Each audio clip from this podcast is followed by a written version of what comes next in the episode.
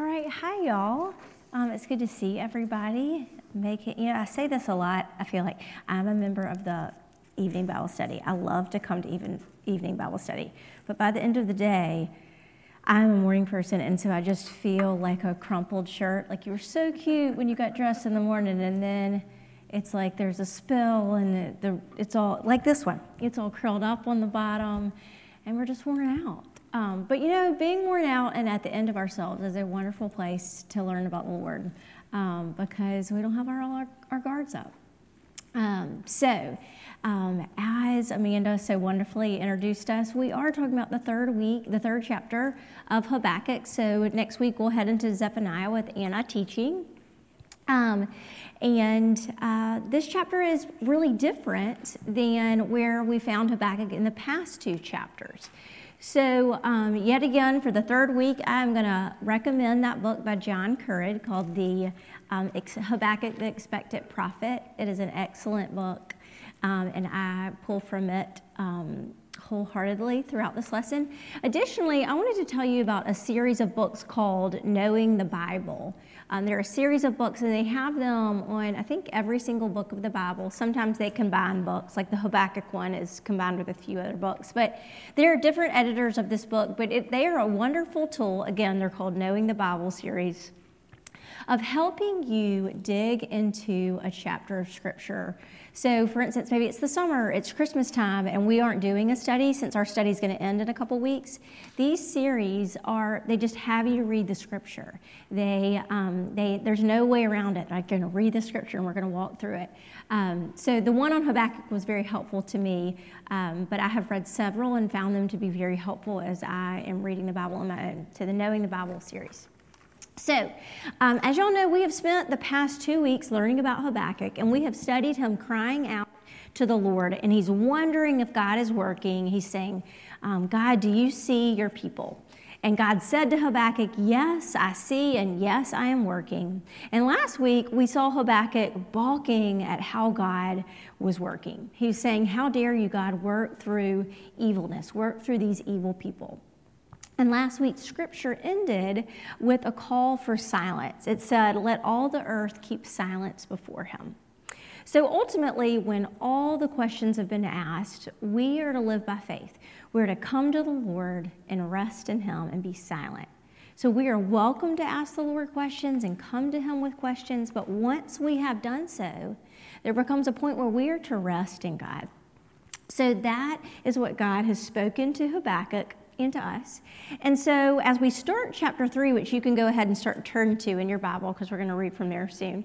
Um, at the start of chapter three, we see how Habakkuk is responding to God, God's call for silence. Um, and we see that Habakkuk is drastically changed. He is praising the Lord. So, throughout this lesson, and I'm going to mention this several times, um, but throughout this lesson, we are looking at the work that God has done in Habakkuk. So we are to be excited about how Habakkuk has changed, how we find him in chapter 3, just like we would with a friend. When we see the Lord working in our friends' lives and um, drastically changing them, healing them, growing them, we can be really excited about that. But we aren't trying to be like our friend because that's not our story. So we're not sitting here being like, how can I be like Habakkuk ultimately? Um, we are looking at the work that God has done in Habakkuk. And yes, we can be encouraged by what um, Habakkuk, how he has changed. But we don't get a lot of details about Habakkuk. What we do get a lot of details about is God. So we'll come back to that a few times.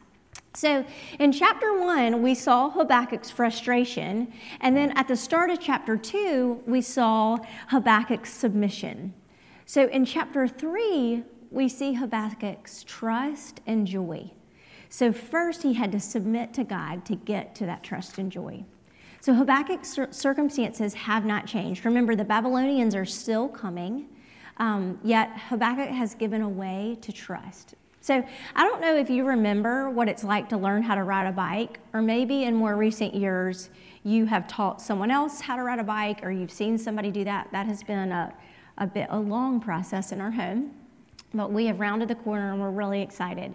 Um, but I've been thinking a lot about riding the bike. So you have to submit to your balance. in order to ride. And that's like the hardest part about riding. You've got to trust that you can do it and you can balance.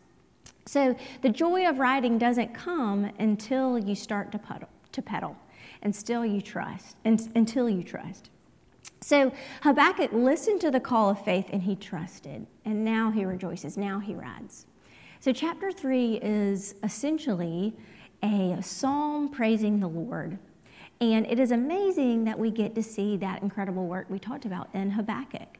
Um, but it can take some really careful study to see that, and that is what we're going to do.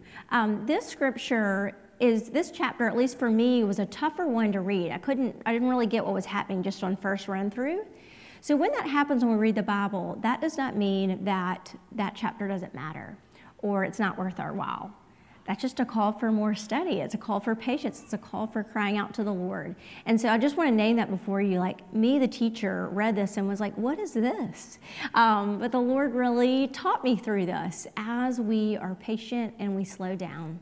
So maybe you don't get to just read a chapter in a day. Maybe you have to stay in that chapter for weeks. Uh, that's okay. You have permission to stay in a chapter for more than a day.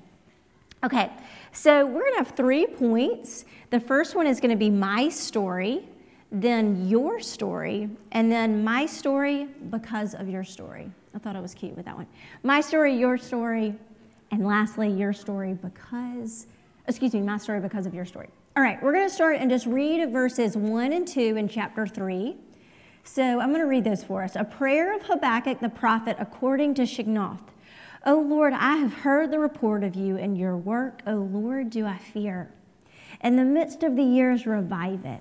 In the midst of the years, make it known. In wrath, remember mercy. Okay, our first point my story from verses 1 and 2.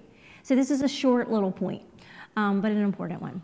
So Habakkuk is saying, Your work, O Lord, I fear. So remember when we read Habakkuk crying out and asking, um, he was asking, God, are you even working in chapter one? And now here in chapter three, Habakkuk is saying, Lord, I praise your work. Um, we are witnessing a transformation here, as we talked about. He is singing to Yahweh, the promise keeper. So Habakkuk is convicted and he is singing praises to the Lord, um, to God for the very work that he was questioning. So his eyes have been opened by God. Habakkuk did not change himself, God did. Remember, we saw him bring his heart before the Lord. He was angry, and God met him. God met him in all of his questions. So in chapter one and two, we saw the answers that Habakkuk got. They were not clear cut answers um, or what Habakkuk would have chosen. Um, they were not detailed, and the exact plan was not laid out. Um, but what God did answer, what God did provide in his answers, um, were reminders of who he is.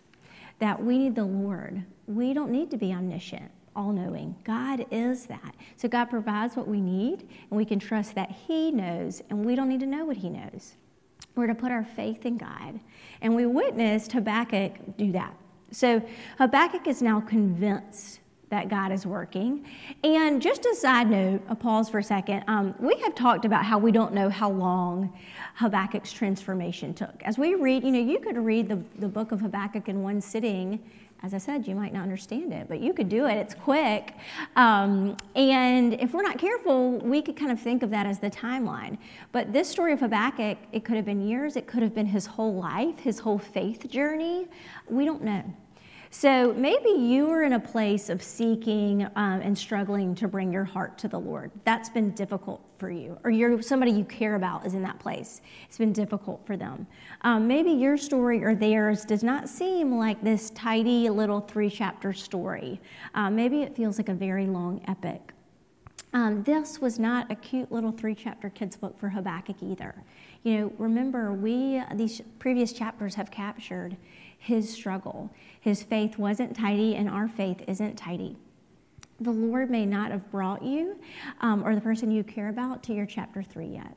And that is okay. Our call is to keep returning to the Lord, keep bringing our heart to the Lord, because um, maybe you're in chapter two. Okay, so verse 2. Verse 2 shows Habakkuk asking the Lord to keep doing his work. Um, he's saying, keep doing your work and make it known to your people. So to us, Habakkuk is praying um, that the Lord would meet us in our struggle, that the Lord through the ages would continue to do his work. So we see Habakkuk here praying for us. I love that when we see that in the Bible um, of these people long, long before us praying for us. So um, Habakkuk has, is saying, You have been dedicated to my story, God. Um, you have brought me where I find myself, and be dedicated to your people. Okay, our next point. And this point, the second point, is where we'll spend the bulk of our time. I don't want you to be overwhelmed as we're like in point two for forever, because point three will be really quick too. Okay, we're going to read a longer passage. We're going to read verses 3 through 15. So go on and turn to that there, and I will read that for us. This, um, okay. God came from Teman, and the Holy One from Mount Paran. His splendor covered the heavens, and the earth was full of his praise. His brightness was like the light, rays flashed from his hand, and there he veiled his power. Before him went pestilence, and plague followed at his heels. He stood and measured the earth, and he looked and shook the nations. Then the eternal mountains were scattered. The everlasting hills sank low. His were the everlasting ways. I saw the tents of Cushan in affliction. The curtains of the land of Midian did tremble. Was your wrath against the rivers, O Lord? Was your anger against the rivers or your indignation against the sea when you rode on your horses on your chariot of salvation? You stripped the sheath from your bow, calling for many arrows. You split the earth with rivers. The, mountain, the mountains saw you and writhed. The raging waters swept on. The deep gave forth its voice, it lifted its hands on high. The sun and moon stood still in their place at the light of your arrows at, as they sped, at the flash of your glittering spear. You marched through the earth in fury, you threshed the nations in anger. You went out for the salvation of your people, for the salvation of your anointed. You crushed the head of the house of the wicked, laying him bare from thigh to neck. You pierced with his own arrows the heads of his warriors, who came like a whirlwind to scatter me, rejoicing as if to devour the poor in secret. You trampled the sea with your horses, the surging of mighty waters. Okay, so your story. So, this section shows Habakkuk reviewing God's work in the past. So, he's reviewing God's story. And by looking at God's story, Habakkuk is concluding that God is the same yesterday and today and tomorrow, and that he's still working on his people's behalf. So we have to remember that our reality is so different from who God is. So I was very different at nine years old and 19 years old and 29 years old and 39 years old. And I hope that I keep growing and changing. But God is always the same. He doesn't have to be sanctified. So He is the fullness of who He is at all times. He is never erring from His character. He can be trusted, and that is vastly different than His creation, His people. Um, we are, you know, seasonal being, beings. Our bodies are constantly changing and growing, and He is not. He is God. God is God. So when we view our story in light of God's story, we are more likely to see God's handiwork in our present moment. So, as humans, um, our own past uh, accomplishments and failures constantly dictate how we view our present and our future. So, a little uh, fact about me if you know me, you know this because I have the world's worst sense of direction. It is so bad that if you know me, you know that about me. Um, I am terrible. I can get to the dentist from my house, but like barely. Um, and if I happen to be like at Kroger and I need to drive to the dentist, because I usually don't go from Kroger to the dentist, I'm like, I have no idea how to do this. And I'm not exaggerating, I have to put on GPS and be like, okay, Dr. Stubblefield's office, because I don't know how to get from Kroger to the dentist because I'm not at the same starting point. I can't get anywhere. And I just know this about myself. I've denied it for years, and I have, in my 30s, embraced this. It's just facts. It's facts. So I know um, what I know to be true of myself dictates my future. I cannot volunteer to give directions. I can, if somebody, it's like if I'm walking and somebody drives by and rolls down their window, I'm like, I'm so sorry, I can't help. If you would like to use my GPS, I can, I can show you one here. I cannot give directions. This is true of me. So what we know about God dictates our future. The more we get to know God through His Word, the more we reflect on how He has worked in our lives, the more we turn in faith and repentance. Um, the more we see God was faithful then, and He's faithful now, and He's going to be faithful in the future. Um, we see His past faithfulness, and we grow in trust. So let's remember that um, Habakkuk and God's people are in a very scary moment. God has said the Babylonians are coming. That has not changed, that is still happening. So, are God's people right to fear the Babylonians? You know, is it really the Babylonians that they should fear? So, throughout these verses, Habakkuk gives us our answer to that. Habakkuk describes God, he describes in beautiful ways his character in these verses. He describes God as light, as all powerful, that he should be feared, that he's the shaker of nations. So, yes, the Chaldeans, and remember those are interchangeable names, the Babylonians, the Chaldeans. Um, the Chaldeans are some of these things um, to some degree. They're powerful, they seem like they shake nations, but um, they do not measure up to God. God is the one that is all powerful, the Babylonians are not. So, they don't match up. In verse 8, um, that verse offers a transition to Habakkuk talking directly to God instead of about God. So before he was describing God, now in, in verse 8, he's shifting to talking to God. And in 8 and 9, we see him asking God some rhetorical questions um, that confirm the greatness of God's power and his judgments. He's saying, God, you know better than me. You are good, God. So we see Habakkuk touching on both God's wrath and God's salvation. He's saying, You are both God, and we can't focus on one and ignore the other. You are both. God's chariot of salvation comes to deliver his people, and then he portrays God as a warrior readying his bow to deal with the unjust. So Habakkuk no longer is questioning that. Um, in Psalm 46, we read some from Psalm 46 last week, but um, the psalmist deals with the question of fear in that psalm. Um, what are we as God's people to fear? And verse 2 and 3 tell us what we're not to fear. So I'm going to read those for us. Therefore, we will not fear though the earth gives way, though the mountains be moved into the heart of the sea, though its waters roar and foam, though the mountains tremble at its swelling. actually, uh, there's a beautiful song by Caroline Herring in an album called Verse by Verse, where she is just singing scripture. It's on Spotify. This is one of the songs. I highly recommend it. Side note.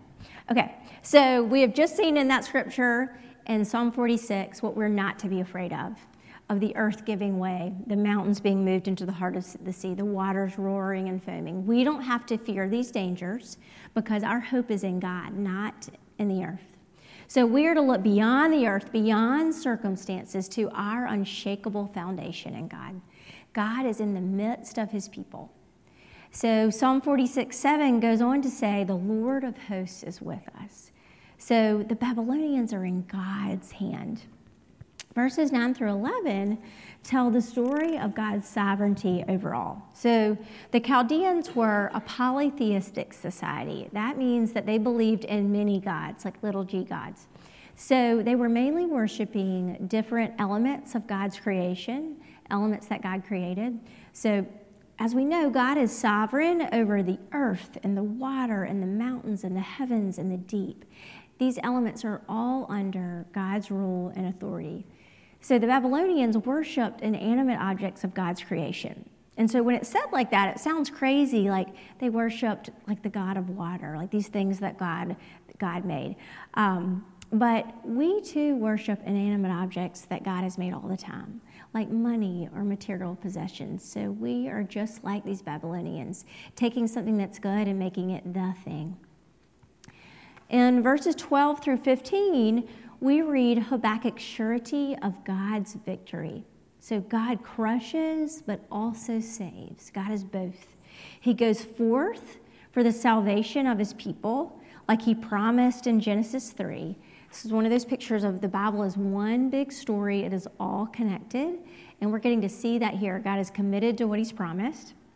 So, this passage of scripture lets us watch understanding of God's sovereignty unfolded. This understanding of God's sovereignty coming to fruition in Habakkuk. And we've talked about that's really difficult. It can be really difficult to grapple with God's sovereignty.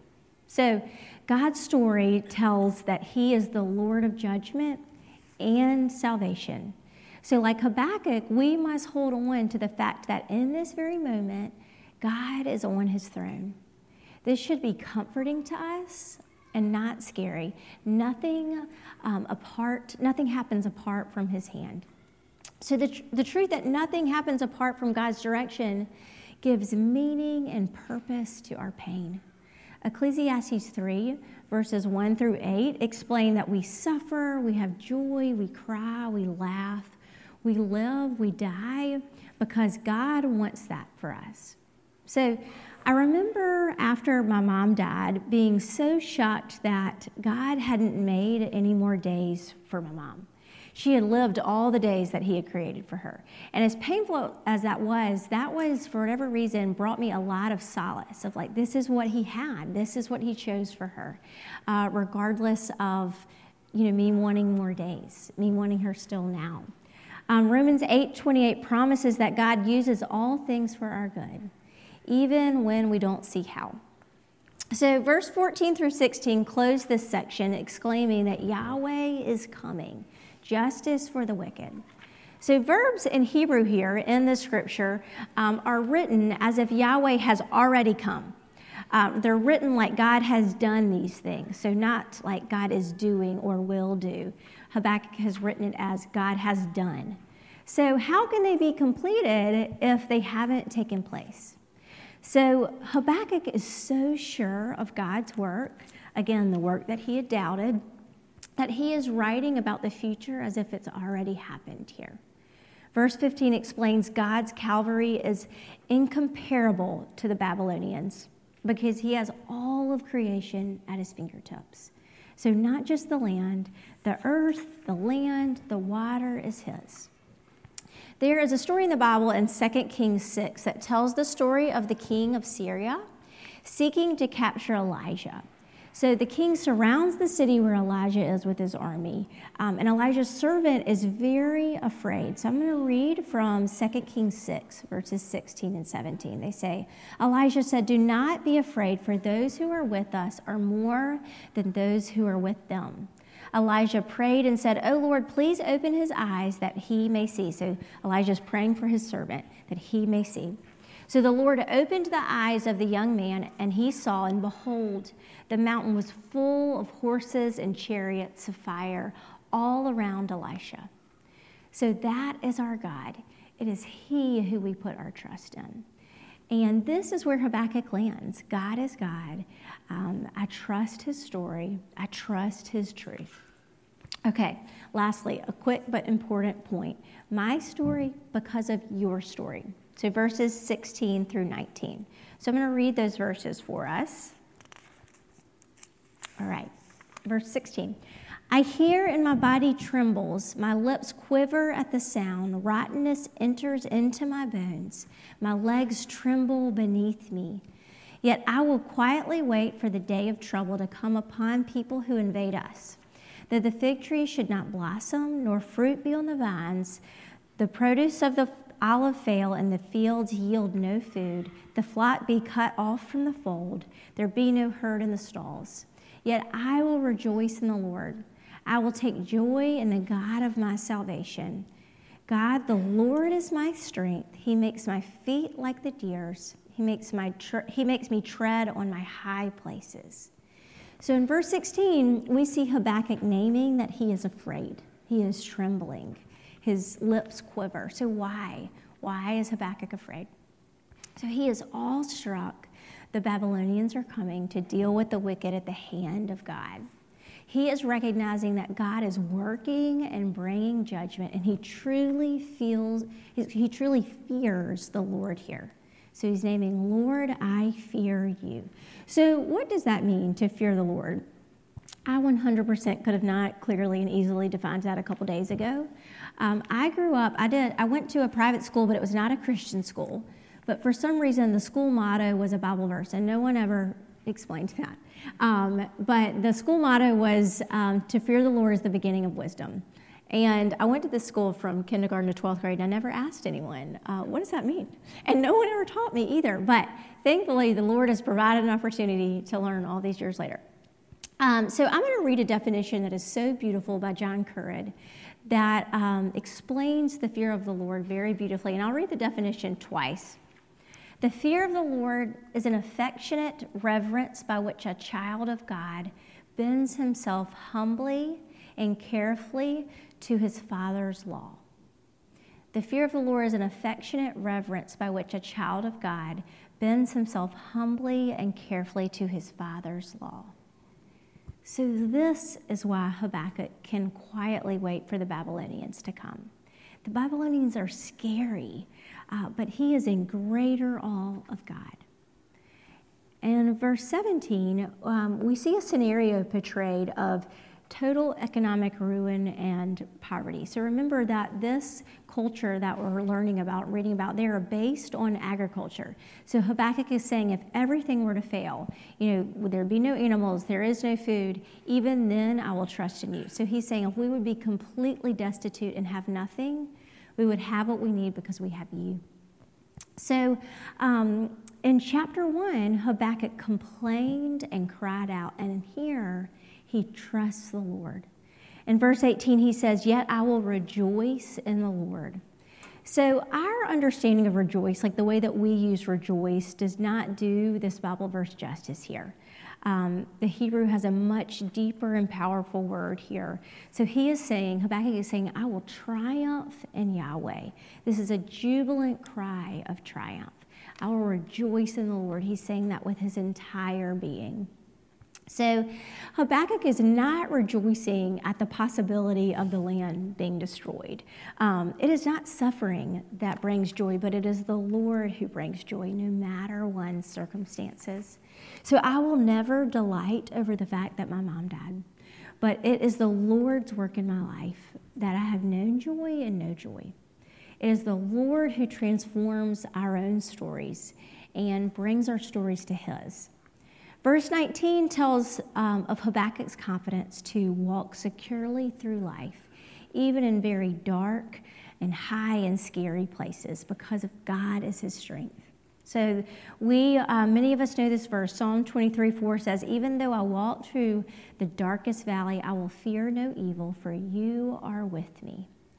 Um, so I don't know if you've ever seen these images of wildlife where there'll be these huge mountains and these teeny little like mountain goats or deer or anything that are like on the side of the mountain and you're like that's the side of that's like a cliff. How are they balancing up on there? And i'm laughing because i'm like we have seen these photos. Why have we all seen these photos? I feel like we maybe you're like i have never seen these photos eden but they're like these steep cliffs with little animals and i'm like why is that such a thing? But i think it's because it's so shocking. Um, and then this this verse brings that portrayal that that image here of even in these scary scary places where we on our own can't figure out how to do it, the Lord provides there. God makes my feet like the deer. So Habakkuk and other believers in Judah are in grave danger, yet God is there in our fortress. You know, because we live in a life of sin and sinners, we are in grave danger. Our hearts belong to the Lord, and we must recognize that and turn to Him. Habakkuk's transformation points to our Father, not himself. God is who transforms our stories, not ourselves. And I think that I've harped on this and said this so many times throughout the scripture because I can really struggle with self reliance, of looking to myself to try to solve the problem. And I will never succeed in that. Only the Lord transforms our hearts. He is the one who saves, He is who we can trust in. You know, so as we close out, why does Habakkuk's story matter to us so many years later, these thousands of years later? it's important to recognize that Habakkuk's story is ours too. Romans 8, verses 31 and 32 tell us What then shall we say to these things? If God is for us, who can be against us? He who did not spare his own son, but gave him up for us all, how will he not also with him graciously give us all things? So we have learned from Habakkuk the Lord hears our cries, the Lord is working. The Lord calls us to put our faith in him. The Lord is our strength. The Lord transforms our story. So I'm going to close this again with um, the last verses of Habakkuk, um, verses 18 and 19. Yet I will rejoice in the Lord. I will take joy in the God of my salvation. God, the Lord is my strength. He makes my feet like the deer's. He makes me tread on my high places. So, with that, I'm going to close for us and we'll head to our small groups. Father, we thank you that you transform our story, that because of Jesus, we are drawn in. Our past, our present, our future is forgiven in you, and you have given us a new story. We ask that we would um, have sweet connection time in our small groups um, and go before us. In your name we pray. Amen.